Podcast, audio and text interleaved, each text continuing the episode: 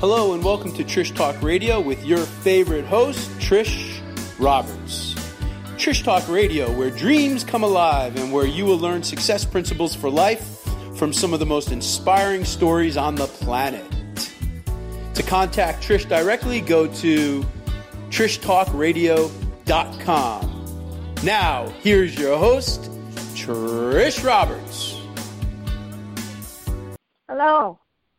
Today we're talking to Marc Feinberg, author, co- business coach, and conference giver.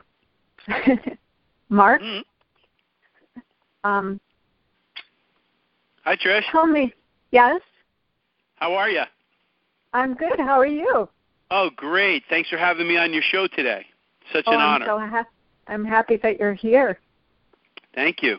Thank you. So, I wanted to talk to you a little bit about what you do. Is that okay? Oh, absolutely. Ask ask me anything you want. Shoot away. Okay. Um, first of all, where did you grow up? Yeah, I feel like I've grown up all over the world, literally, but I haven't uh grown up all over the world, but I moved around a lot. You know, we started out in Flushing, New York. I was born in Mount Sinai Hospital. in Ah, Flushing in Flushing, New York, and we moved out to Queens, and I spent uh, you know my elementary school years in Queens, grades one through five, and then my mom got remarried, and and my stepdad he was a really cool dude, and he moved us about an hour north of Queens to uh, Pomona, New York, which was about an hour upstate from the city uh huh. And uh you know I spent uh you know middle school and my first year of high school in Pomona. Uh and then uh mom ended up divorcing Milton and we moved to Florida. And I guess uh you know I continued my education here in Florida. We ended up uh coming to North Miami Beach. And I went to Miami Beach High School. Uh and uh and now I'm in Palm Beach Florida. Still growing up uh 51 years later well, that's a good thing to be young at heart. mhm Well, tell me how you got into what you do. Wow, that's a loaded question, but I'll I'll respond uh, as kindly as I can. Uh, you know, Trish, I was probably an entrepreneur at heart from a, a very young age. I remember all the way back to Queens, where I might have been seven or eight years old, and my mother worked in a grocery store. She worked at uh, Waldbaum Supermarket Mhm. and she was a cashier. And I would be behind the register, uh, behind the counter, as she was at the register, and I would bag up groceries, and then I would take them out into the snowy, cold, rainy New York City night yeah. to put them to put them in the in the cars for the customers. I mean, I remember getting a penny. Uh, sometimes I'd get two pennies or a nickel Wow. and you know that's that's what I did as a, a little seven year old boy. And then I I remember a time when I started washing cars, and my Uh-huh. neighbor, where I lived in Queens, New York, we, we lived in a little courtyard, and uh, my neighbor asked if I was interested in washing his car for a buck. And boy, did he get his dollars worth! I tell you, he'd made me do the wheels over, and he'd make me do the chrome bumper over, and you know, he'd make sure there were no dirt marks on the. He had a white Volvo. Talk about it. You know, he had a white Volvo, and you know, we're in New York City in the winter time, and in the springtime, where you're driving through the slush and the snow, and and um, so yeah, I, I washed the Volvo, and he'd pay me a dollar. Ah. he'd always make me redo it. Of course, I remember, you know, so distinctly, and uh, I, I think that was like my first real business was being, you know, washing cars. Oh. I remember when we moved upstate New York to Pomona. I still wash cars, but I got I was a little older. I was, you know, now twelve, thirteen, fourteen, and I was waxing cars and I was doing the interior and now I was making five dollars a car because I spent time waxing it, and I had a paper route, and so I, I had the neighborhood paper route, and I would deliver newspapers, and those same people that I delivered newspapers to had dogs, and they asked if I would walk their dogs after school, and I would walk Ah. dogs after school, and the some of those same people had little babies and little children asked if I would babysit. So the same people, I washed their cars, I delivered their newspapers, I babysat for their kids, and I walked their dogs, and I was probably earning three, four hundred dollars a week at 13 years old. That is amazing. And I knew, I knew I was home, meaning I knew that I enjoyed making money. I knew whatever it, I needed to do to earn that money and save it up, I would do. And so, you know, as a teenager, uh, I believe that uh, my entrepreneurial uh, spirit really started to thrive because Yeah. I believed that uh, you know I could I could ha- be a little businessman and do all the odd jobs in a neighborhood that it it took to to earn a living, and uh, and I was excited about that. That's really great. Do you think kids are like that now? Well, I don't know if kids are like that now. I I know that my son Jonathan loves to work and saves his money. Um, my daughter Danielle, who's 13, Jonathan's 15. My daughter Danny, who's 13, uh, could care less about uh, earning extra money unless she needs something, Uh-huh. but it's not on the forefront of her mind. And what I do know is most kids today are challenged with this technology craze. Yeah. And you know, they're all on their phones, they're on social media, they're playing games. Uh there's more, you know, there's more social media and games uh at uh, the fingertips of children today than than there ever was when I was growing up as a kid. We didn't have cell phones, we didn't have video games, and uh, you know what we had was we had a stick and we had a ball. And if we had a stick and a ball, you know, we were good to go. We could go and uh and we could play stickball, we could play punch ball, we could play stoop ball. If we had one big ball, we could play kickball or dodgeball with it. If we had a basketball, we were playing basketball. If we had uh you know, a roll of tape, we were playing roller hockey in the in the in the uh in the schoolyard. If we had a little black ball, we were playing handball or paddleball. And so, you know, we were more involved playing sports and figuring out uh, creative ways to use a stick or a ball. And we Mhm. were never online. There was no internet. We were never on the phone. We had no phones. We didn't certainly didn't have a computer in our hand like the kids do today, and there was no social media. So, uh, you know, my life revolved around playing ball, playing sports, and making money. And it had nothing to do. I had nothing to do with playing video games or being on social networks, getting approval and likes from friends, so I could feel good about myself. So I think the kids today are are much more challenged because uh, today it's more important to be socially accepted and approved and liked because that's what we're doing on social media. We're, we're approving each other, we're accepting each other as friends and followers, and we're liking each other's posts and pics. And the kids are more interested in that today than they are in in anything else. So I wasn't faced with that same challenge. My kids and other kids their age are absolutely teenagers are absolutely faced with the challenges of, of video games and social media and a lot less attention going towards earning money and being entrepreneurial. Yes. Do you What do you that's think? What do you I mean what do you what do you see with the kids today? Well, I see the same thing, and I and like you, I spent my time being creative, so and also babysitting and whatever I could do to earn money. So, and same way, I you know we didn't have cell phones, we didn't have computers, um, so I sang. That's what I did, and um, I'm glad that there weren't all those other distractions because I probably wouldn't have otherwise. I I couldn't sing or dance, so that's why I played sports. Sure. And um and I was a good little ball player and I think as much as I love playing ball, I I I really enjoyed earning a buck And Uh-huh.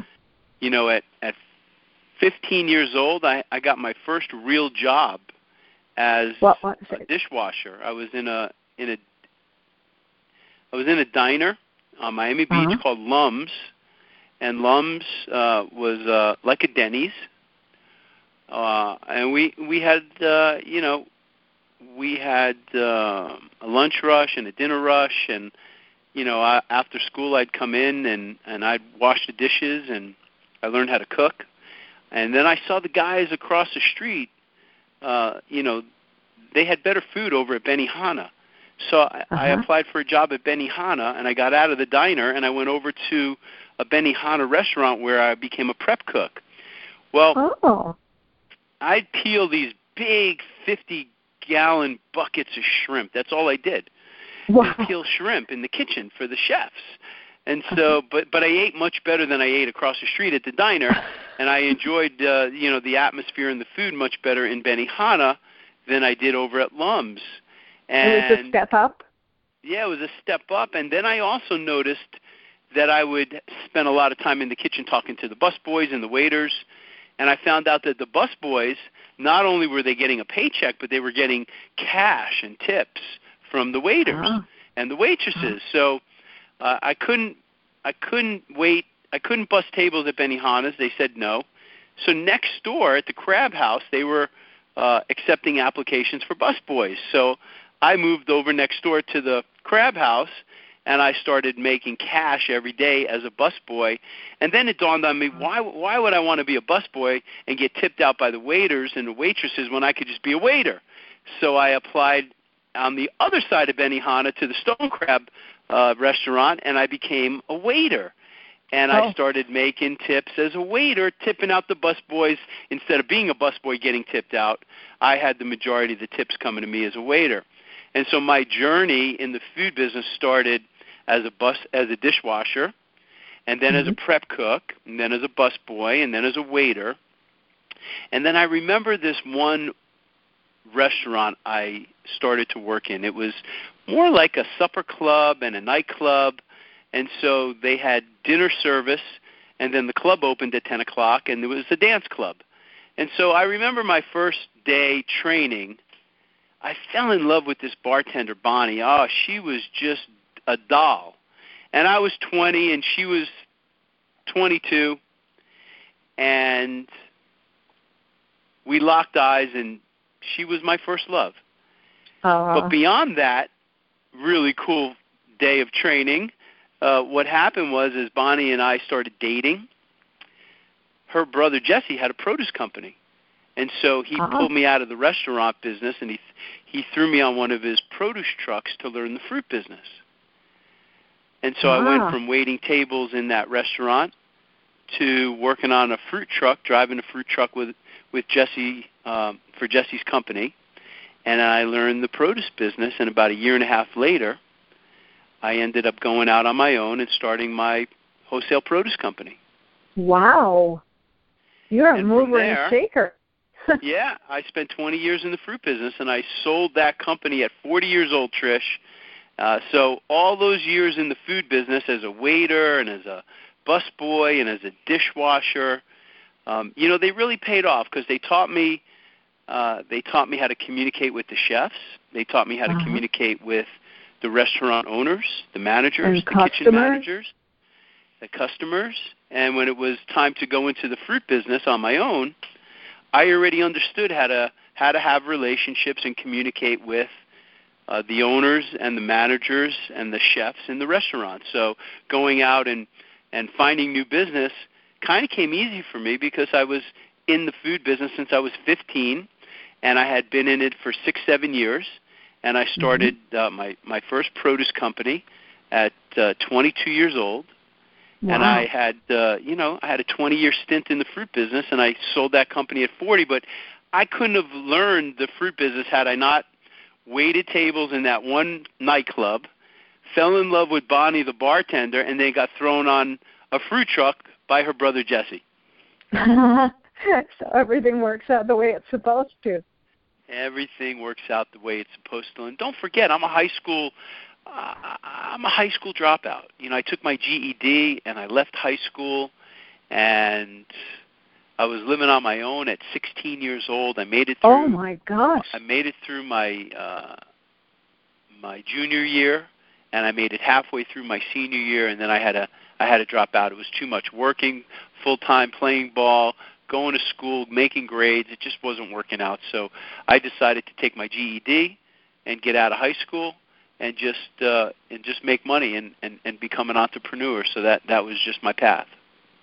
Wow. So did you miss playing ball then? You know, if there was anything that I could do that I haven't done in my life, mm-hmm. it would have been go away to college and and and be a baseball player. Absolutely uh-huh. yes. And what? So, oh, baseball. Uh huh. Yeah, yeah. I was a catcher, and I was a little superstar catcher and an all-star, and I just couldn't make it through my last year of of high school, being on my own and working. So um, I never went Where on to you? college to play ball. Why were you living on your own?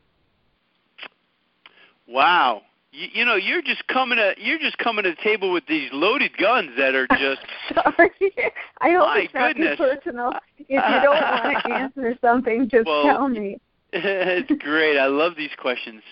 Um, and you know, they help me to reflect on how far I've come.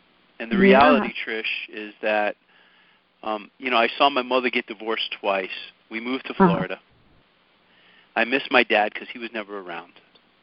I Mhm. wanted to live with dad, and he was already living here in Florida when we arrived. And so I went I left my mom at 15 years old and I went to live with dad for my second year of high school. Oh. And dad was unemployed.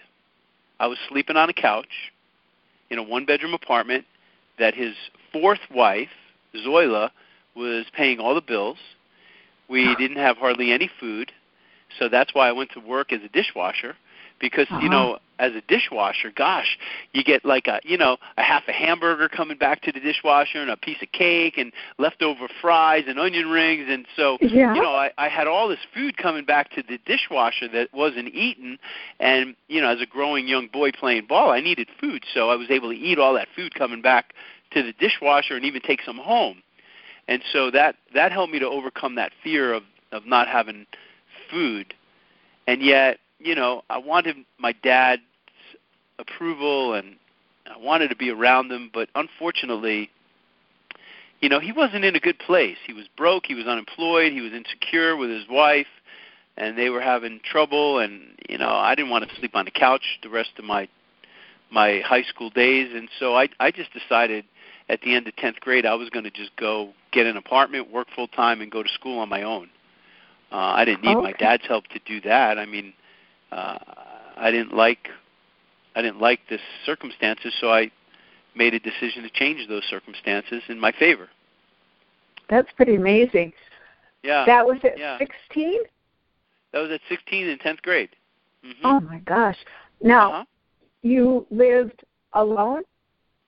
So I lived alone. I got a little efficiency apartment on 15th Street and Michigan Avenue, down right across the the the street from Flamingo Park where we played high school baseball. So, like that little that little block right there where the ball field was, Flamingo Park, and my baseball field for high school.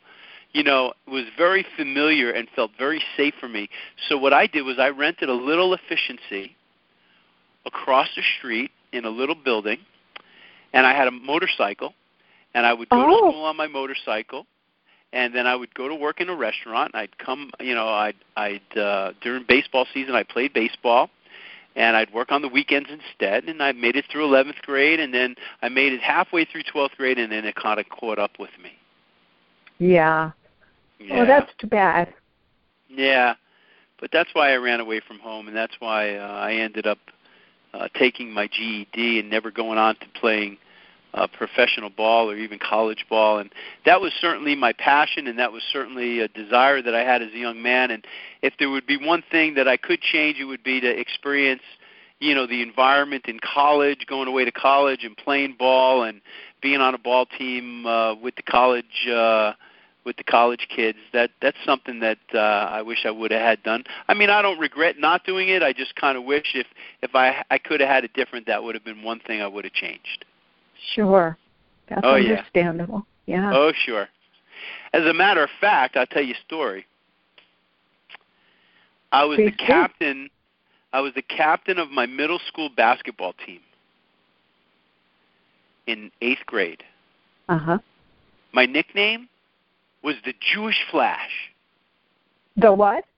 The Jewish Flash. Oh, the Jewish Flash. I love it. Our coats, our jackets, uh, you know, our, our, our basketball jackets that we wore over our jerseys, our warm up Mhm. jackets, my Yeah. coach put Flash on the back of mine instead of my last name. Yeah.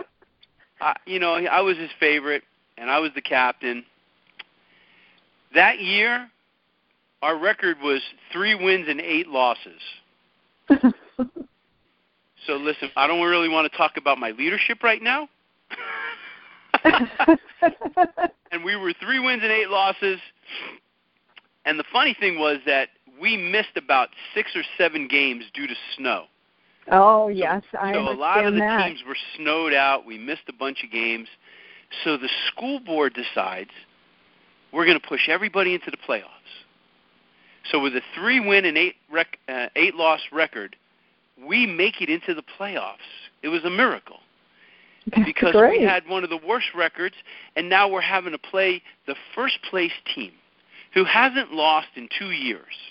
oh, They were the champions the year before, undefeated, and Mhm. they were undefeated that year, 11 and 0, Clarkstown North.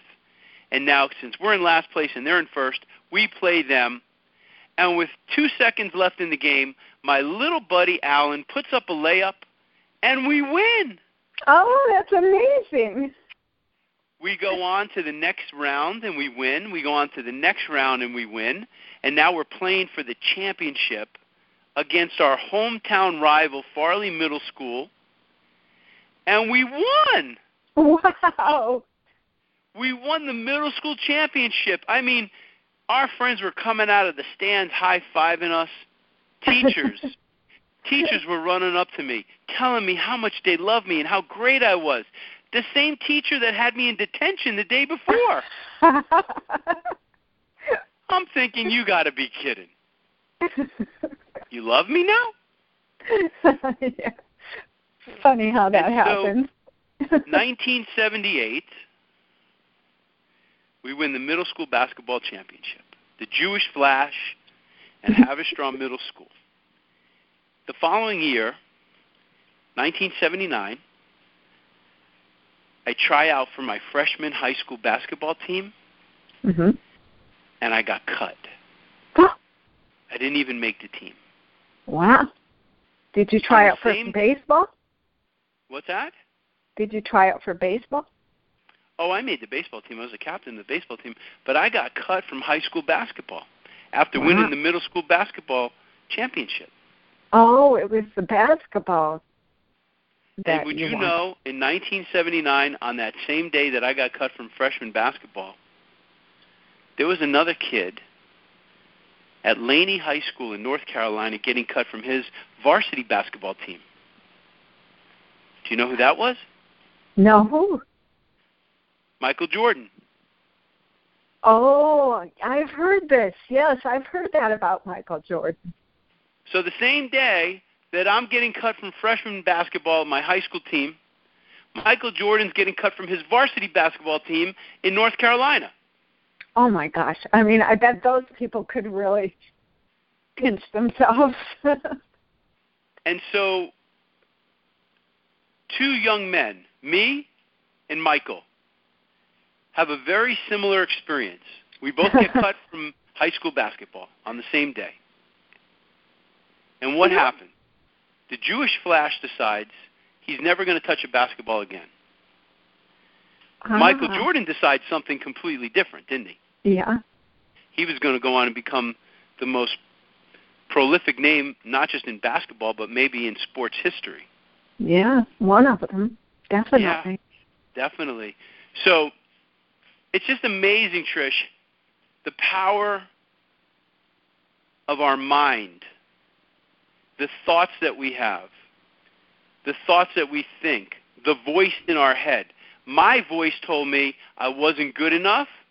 It affirmed that I, I couldn't play basketball anymore, and I put the basketball down and never played again. In Michael's mind, his little voice said, I'm going to show these guys. I'm going to prove to this coach he made the wrong he made the wrong decision, and I'm going to mm-hmm. prove to the world that I'm the best basketball player that ever lived. His conversation was much more inspiring and empowering than mine was, and his Well- conversation took him to become one of the greatest basketball players ever. Where my conversation, being disempowering and negative, took me to a place where I I stopped believing in my ability to be a basketball player. Uh-huh. Same experience, different result, different outcome, only because of what I told myself and what Michael told himself. That's And isn't that how it works in life? It is. I'm finding that out more and more. So, I guess for the listeners, I would say be very, very careful about what you tell yourself. Because Yes. the two most powerful words in the English language are the words I am. And the words that follow I am, our I ams, those Mhm. words that follow literally define who we are and determine our destiny. When I wake up every day, I say, I am beautiful. I am successful. I am abundant. I am excited. I am inspired. I am brilliant. I am a genius. I am loving. I am kind. I am compassionate. I affirm myself with all of the words that I am. That's and I remind wonderful. myself of how great I am. Not in an, an honorary or prideful way, but I want to make sure that I continue to tell myself good things about who I am. I want to be able to look in the mirror and smile at myself and like what I see. Yeah. And all sense. too often, all too often, I work with clients just like you do that are in these negative, disempowering, toxic conversations about who they are. Now, have you ever looked in the mirror, Trish, and said, "Wow, you look fat today"? Oh yes. Well, let me ask you a question. sure. You could look in the mirror every single day, and you could tell yourself anything that you want because it's just you and you in the mirror. That's true. Right? You could tell yourself anything. Why would you ever wake up and tell yourself, "Wow, you look fat today"? Like, why would you ever do that? Uh, because I was. But yet we do. We we tend to we tend to if if we're if we're not disciplined in our minds, we Uh-huh. tend to go right to the negative. we, do, tend don't to we? go to the we we tend to go to the one thing out of the hundred things that are that are out of out of 99 things that are good and one thing that's wrong, we tend to gravitate to the one thing that's wrong or bad. Where do you think that comes from?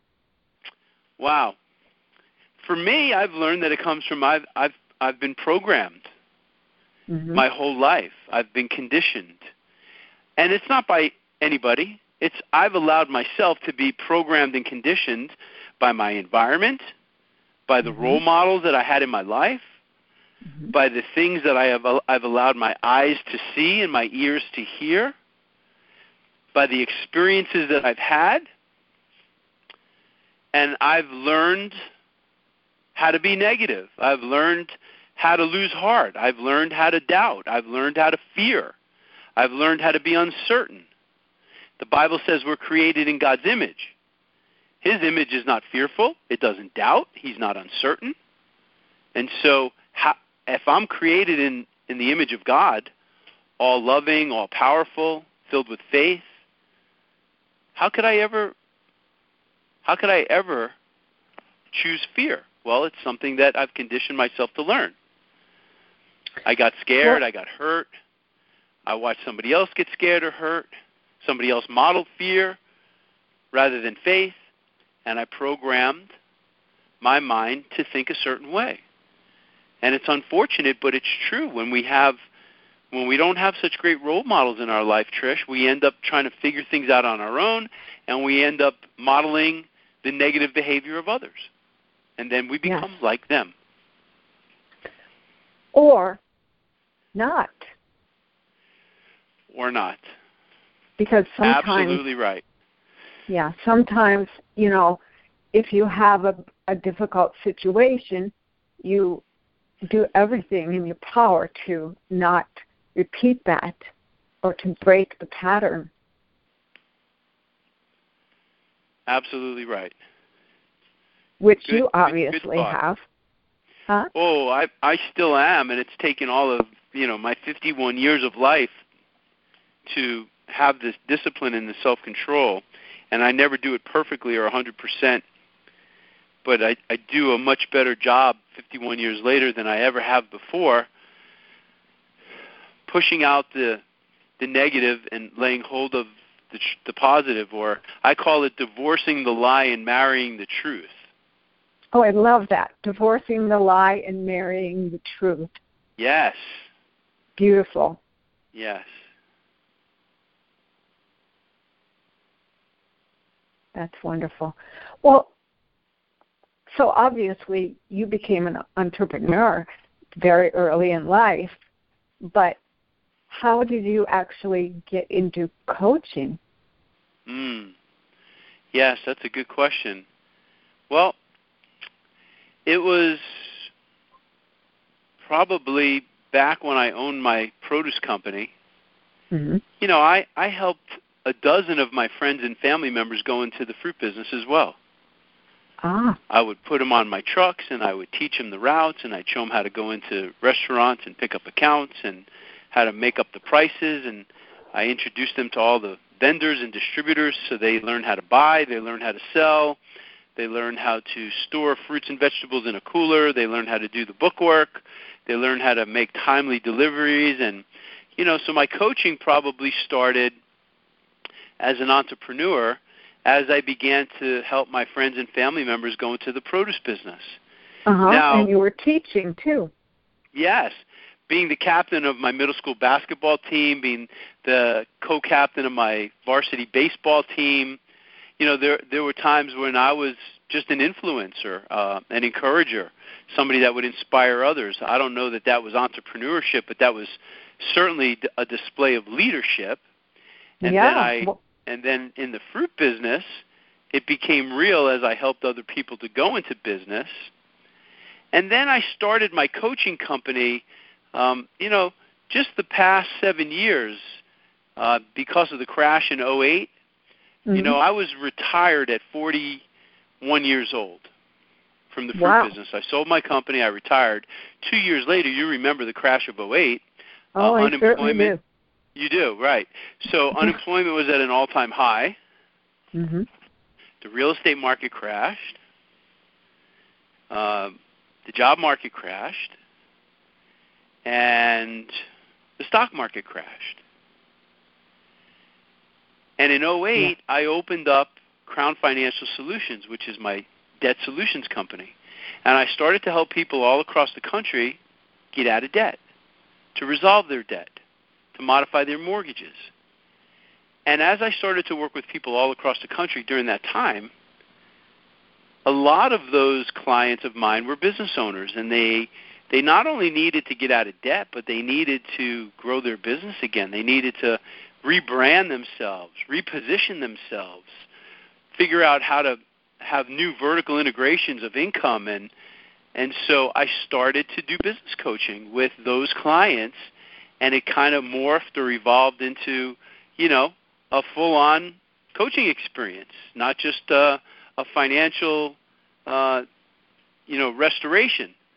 Uh-huh. And I began Coach Marc as uh, as a as a as a company doing full-time business coaching, you know, just about five or six years ago. Oh, I see. Oh, that's very interesting. Yeah. So you sort of knew inside that that was the direction you were going to go in? You know, Trish, I didn't know that that was the direction I was going to go. And it ended up being a path that I stayed on. I still have mm-hmm. my debt solutions company today. I still help people all across the country. I'm still helping clients from five, six, seven years ago. And oh, that's fantastic. I'm, I'm still coaching some of those clients in business today. I've I've helped some of my clients rebrand their entire companies. I've helped some of my clients restructure their business and um, get out of debt and, and, and become liquid again. I've helped some of my clients become a best-selling authors on Amazon as they shared their stories and their brand and their business and wrote books. I've helped some of my clients to become coaches and speakers sharing their story and how they got through the crash of 08. And so mm-hmm. I don't think it was intentional and yet the financial solutions company that I started back in 08 evolved into a business coaching company and me having more influence over the growth of a business and the breakthrough experience that I offer to my clients. That's so interesting because I've been reading um, Think and Grow Rich. Uh huh. And that is about what happened after the Depression. It was similar in that um, people had to remake themselves especially men in those days because those were the people who worked. But it was very much similar in that people had to find a new way to exist. Yes. Yes. And so you you're part of coaching groups and coaching other women and you're part of I think you do a mastermind group or you're part of a mastermind group, and so you know that um, in chapter 10 of Think and Grow Rich, Napoleon Hill talks about the power of the mastermind. That it's a collaboration of like minded individuals lending mm-hmm. wholehearted aid and devotion to one another in a spirit of unity and and uh, and uh, and harmony, so that uh, each individual in that group can grow and glean from. So, you know, it's a powerful chapter, chapter 10 in, in Think and Grow Rich. And I love being in a mastermind. I love facilitating a mastermind group, and I know you do too. Yeah.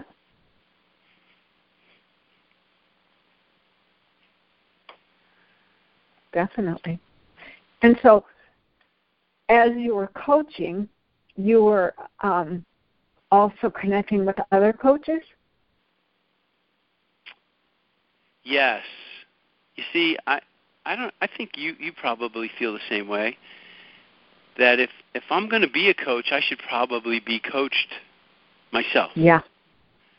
So yeah. I have multiple coaches. I have uh, a performance coach to teach me how to perform and speak from from stage and do presentations from stage. I have a a business coach that teaches me how to how to brand my business. I have a nutrition coach, and I have a you know a, a body works coach that stretches me out and gives me massages and you know keeps me healthy. I have a chiropractor, another body working coach, and and I have a financial coach. I have an accountant.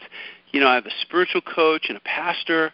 So I have a multitude of different coaches from you know financial to spiritual to physical and uh and I think it's so important if if somebody that's listening desires to be a coach, that uh, they understand the value of being coached, and they also have a desire to to just influence and pour into the lives of others. So. Um, I love being coached, somebody pouring into me, and I love pouring it back out into into others.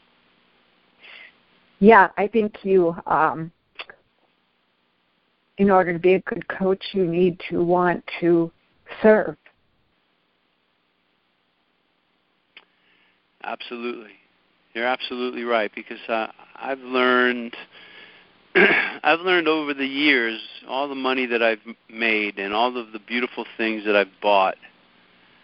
You know, things get old. Yeah. They're only new when they're new. Right. And then as you use them, they they lose their newness and shininess and they they get old. And they're not as exciting or fulfilling as when they were first new when, when I first laid hands on those things, whatever those things are homes, cars, jewelry, uh, vacations. Uh, it, did, it doesn't matter. Clothing, furniture, businesses. It's just materials. What I've learned is that what you said in the in the service of others, in contribution to others, into a contribution into a cause greater than myself, is where I find the fulfillment and the significance that I've always longed for. It's never been found in any of the things or any of the accomplishments. It's only been found in making a difference for others, and uh, I, I truly mean that because I've I've been on both sides of the fence. I've I grew up in poverty, and I ended up in in an abundant life. I had nothing, and I ended up having everything that a man could ask for. And what really fills me up every day is making a difference in the lives of somebody else. So, contribution and service are on the top of my priority list, Trish, just like you. Oh, that's fantastic. Oh yeah.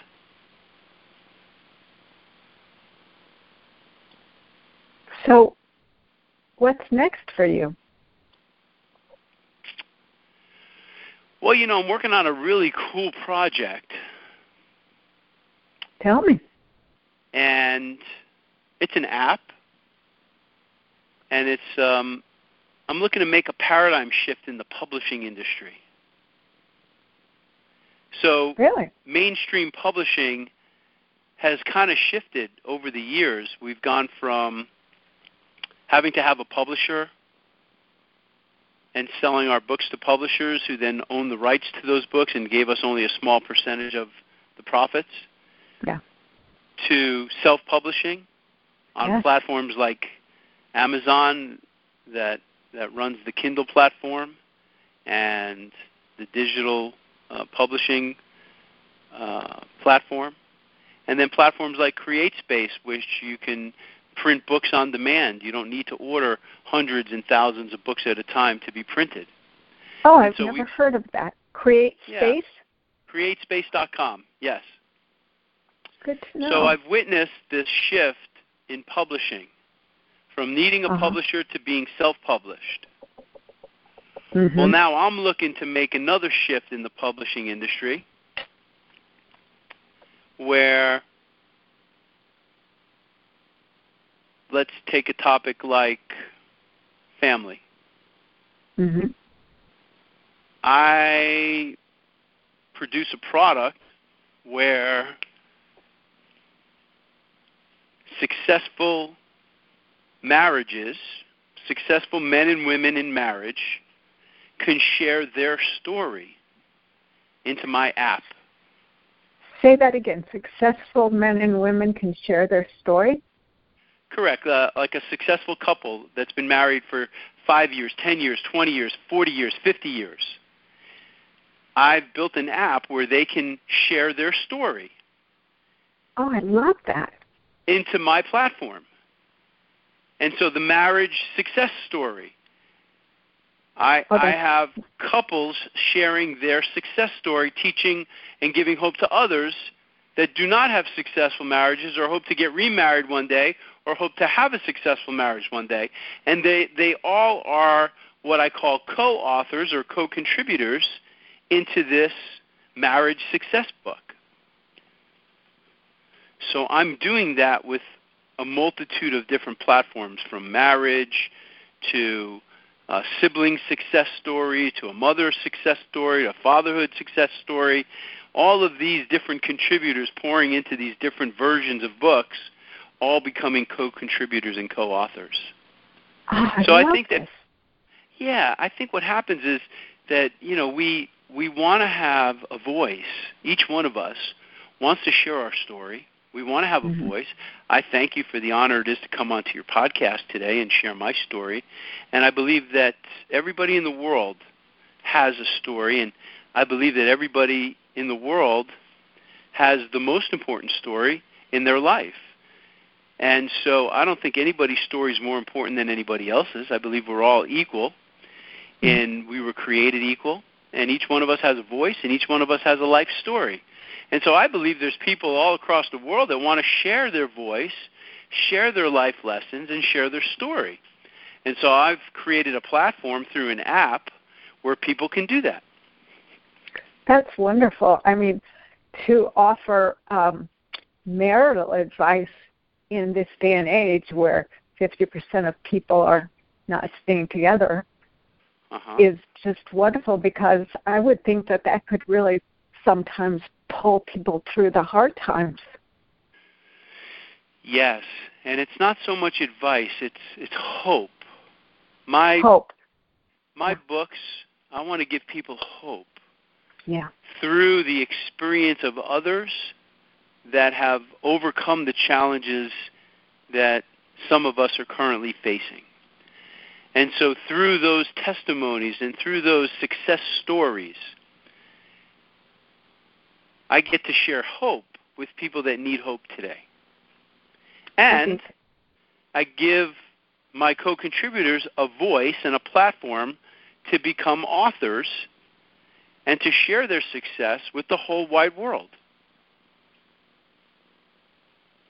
That's just wonderful. Is that cool? Well, I think that probably the thing that's needed most in the world is hope. Mm. Without mm. hope, what do you have? Mm. That's a very creative idea. Thank you. So that's the big thing that's next for Coach Marc. Fantastic. Thank you. Yeah, I would like to hear some of those. How about we put you and Jonathan in the as the first story in the marriage book? That's fine. I, I'm into it. I have to. You're married a long him. time, aren't you? How many years have you been married, Trish? Thirty years. Thirty years. So, do you think you could offer some hope to some newlyweds, I, or to some struggling marriages, or to people that are looking to call it quits after 20 years? Oh, I know I could because, you know, we've had hard times and we got through them. Mhm. So I think it depends on well, it depends on your values and I don't mean that in a preachy way, but you know, giving up is just for some people not really an option.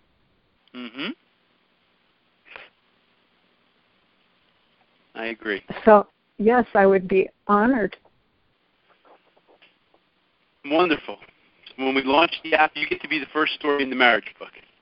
Great. Very exciting. Yeah. It is Very exciting. exciting. Thank you. Exciting. You'll have to download the app for 99 cents. Oh, what is it called? Uh, it's going to be Marriage Book. Marriage book. hmm So you're doing a number of them? I'm going to be doing a series of them, yes. Oh, that's wonderful. Yes. Wow. You're just full of great ideas. I just want to I just want to leave behind something of value when I when I get to go home to heaven. I want to be able Mm-hmm. to have something here on earth that continues to live way beyond my grave. That's so wonderful. Yeah.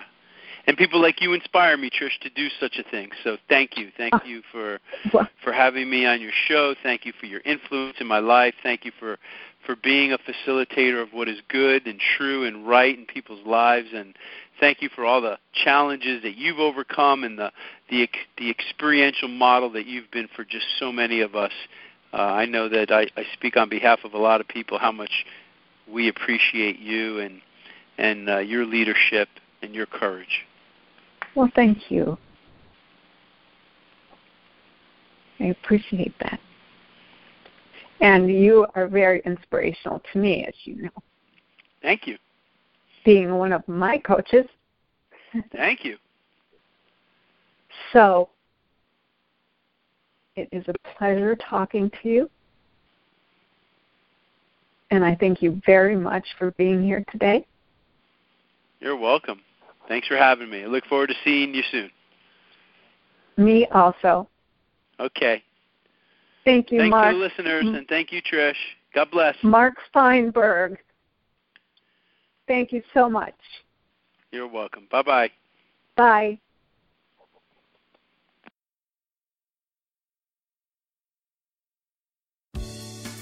You've been listening to Trish Roberts and Trish Talk Radio. To be a guest on Trish Talk Radio or to connect with Trish Roberts, go to trishtalkradio.com. Thanks again for tuning in to another inspiring episode of Trish Talk Radio where dreams come alive.